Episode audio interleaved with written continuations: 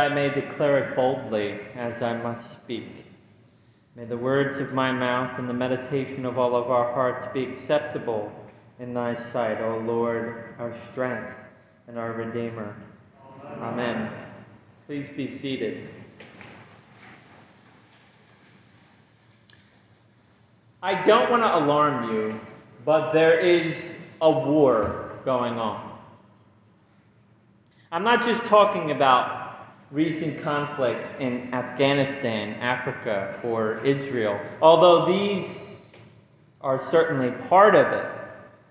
I mean the war that is going on here in our own city, in this parish, in your own backyard, in your living room, and in your heart and mind. There is a war, and we all, men, women, and children alike, have been thrown into battle, whether we like it or not.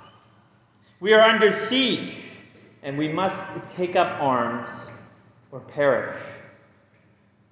This war has many fronts, but more than anything, it is fundamentally an attack on our souls. We're surrounded on all sides by enemies that bear a violent hatred against us, that envy what we have been given and want nothing else more than our ruin, to see us fallen and disgraced. These enemies deceive us into seeing our fellow human beings, our neighbors, our brothers and sisters as the enemy. They hope to weaken us by dividing our ranks and turning us against one another. And there's um, a Native American proverb which says that no tree has branches foolish enough to fight among themselves. And our Lord himself said, if a house is divided against itself, that house will not be able to stand.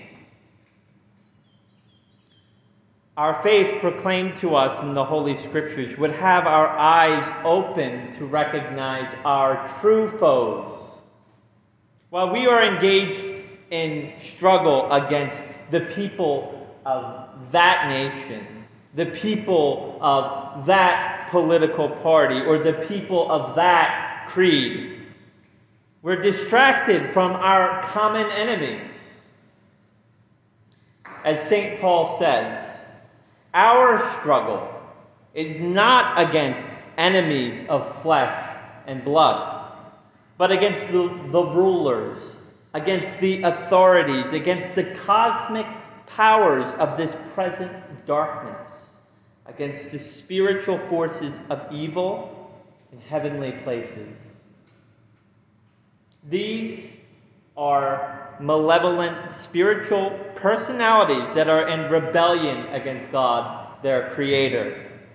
They're forces of darkness that rage against the forces of light. Their warfare against the host of heaven is older than the first conflict between brothers that resulted in Cain killing Abel. It was the prince and captain of these rebellious spiritual forces, the first that first led mankind astray with his deception and false promises. And ever since, he's been prowling the earth like a ravenous lion, seeking whom he may devour. The Scriptures give us a glimpse behind the curtain at this age-old conflict that rages invisibly all around us. They also assure us of its inevitable conclusion, in which the powers of evil will be finally routed, bound, and destroyed. Although there are many assembled against us, those who are for us are greater. Saint Michael, the archangel, and his army of angels fight for us. Uh, the twelfth chapter of Revelation reads, then war broke out in heaven. Michael and his angels fought against the dragon, And the dragon and his angels fought back, but he was not strong enough, and they lost their place in heaven. The great dragon was hurled down, that ancient serpent called the devil or Satan, who leads the whole world astray. He was hurled to the earth, and his angels with him. So some of you might say, okay, Okay, Father Matt, um, this is an exciting story, uh, but it, it all sounds rather mythological, uh, fanciful even. It sounds like The Lord of the Rings. Um, it sounds like those comic books that you read, right? Um, what possible practical use could believing all of this have for my life? Well, my answer is that understanding this battle and equipping yourself appropriately will lead you into victory against the habitual sins, emotional, psychological, and spiritual struggles that, that rob you of living fully the life that God intends for you. This is a way of talking about that conflict. That conflict on a spiritual level. In order to claim for ourselves the strength of the Lord's power, um, Saint Paul, in our uh, epistle reading today, urges us to put on the full armor of God in order to stand against the wiles of the devil. Um, These are the gifts that God equips us with to refute lies, to resist temptation, and to overcome shame and despair. Just as the armor and weaponry of a soldier fortifies him in physical combat, uh, so this spiritual armor fortifies us against spiritual attack. The first item that Saint Paul mentions is the belt of truth. Uh, the belt of a Roman soldier, um, of which he's talking about, the armor of a Roman soldier. The belt of a Roman soldier is crucial, crucial to the effectiveness of the whole armor.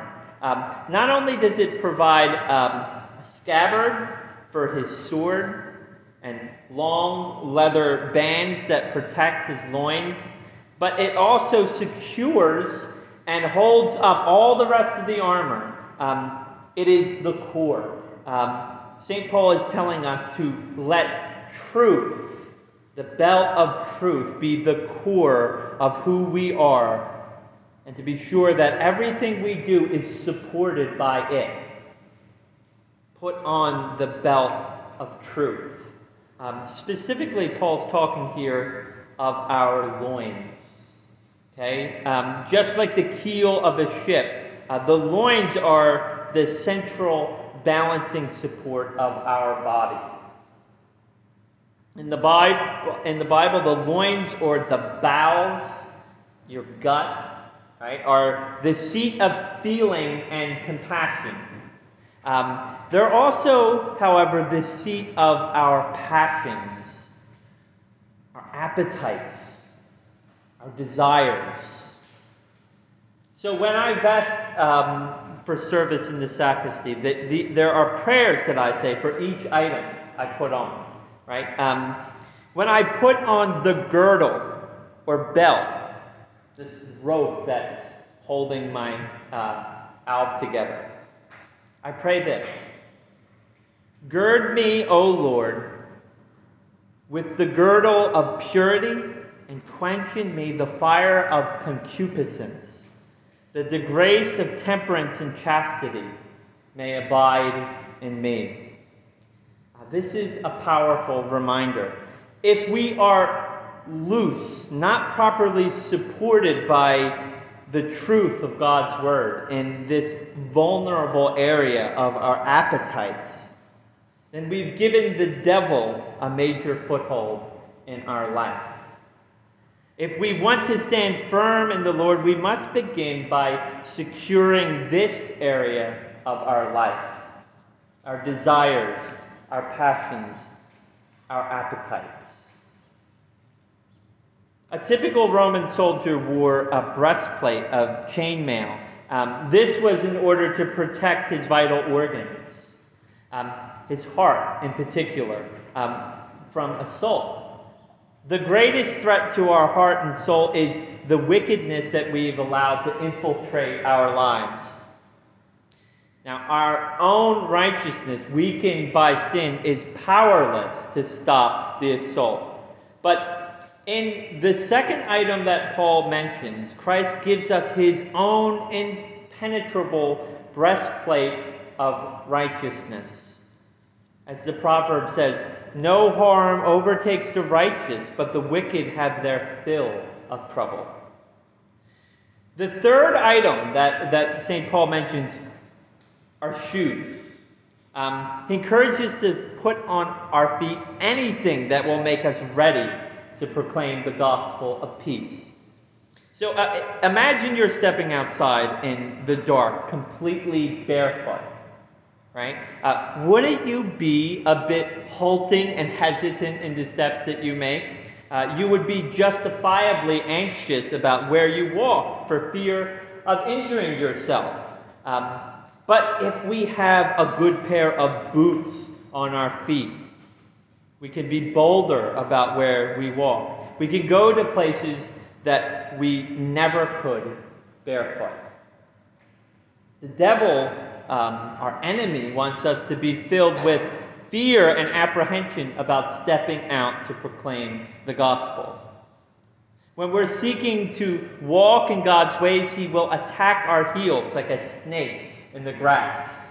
Uh, Christ put strong shoes on our feet to go where he sends us and to crush the head of the serpent. The fourth item that uh, Saint Paul mentions is the shield of faith. Uh, the scriptures teach us that faith is the gift of God, whereby we can know and trust in Christ as our Lord and Savior. And the shield, right, in, in, in the armor is a defensive weapon. It Uh, it is used to defend us against attack. It does no good for us if we simply uh, let it rest at our side. God wants us to exercise our faith, to raise it high when the devil fires his flaming darts. A shield can also be uh, an offensive weapon, though. Um, we can use it, we can use our faith to drive our enemy to his knees and to push him down. The fifth item um, that Paul mentions is the helmet of salvation. The helmet is, of course, meant to protect the head. Um, just as the devil attacks us in our feelings and in our heart, he also attacks our mind. Um, He seeks to deceive us into believing in some other way to salvation apart from Christ. Or he afflicts us with intellectual challenges to the faith or doubt concerning our standing in Christ. The devil has been a liar from the very beginning. And we need to constantly remind ourselves of the truth of the gospel and the message of salvation to silence his lies. Through his deception, the devil would um, conform us to the pattern of this world, the, the way that is perishing. But the gospel calls us to turn and be transformed by the renewal of our minds. Finally, we're called to take up the sword of the Spirit, which is the word. Um, the most powerful way in which Christ has empowered us to resist the devil is by giving us his own Spirit to dwell in our hearts. Without the Holy Spirit, we're like a soldier with no sword. Um, how could we ever hope to be victorious in our fight? The most effective way in which the Spirit empowers us is by arming us with the Word of God. Uh, when Jesus was tempted by the devil, he resisted and defeated him by using Holy Scripture, which is God's mighty word, sharper than any two-edged sword. But the whole armor of God that we're urged to put on, the secret of our power and defense, can be summarized this way. Put on the Lord Jesus Christ. It is Christ who is truth itself. Christ who is our righteousness. Christ who is our peace, the one who crushes the head of the serpent. Christ who is our ours by faith. Christ who is our salvation, and Christ who is the mighty and eternal Word through which all things were made.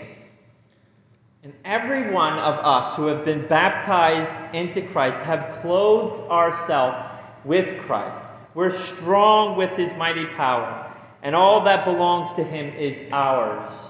As long as we abide in Him, all the forces of evil can never ultimately defeat us. He is our captain who is leading us to victory. In the name of the Father, Son, and Holy Spirit. Amen.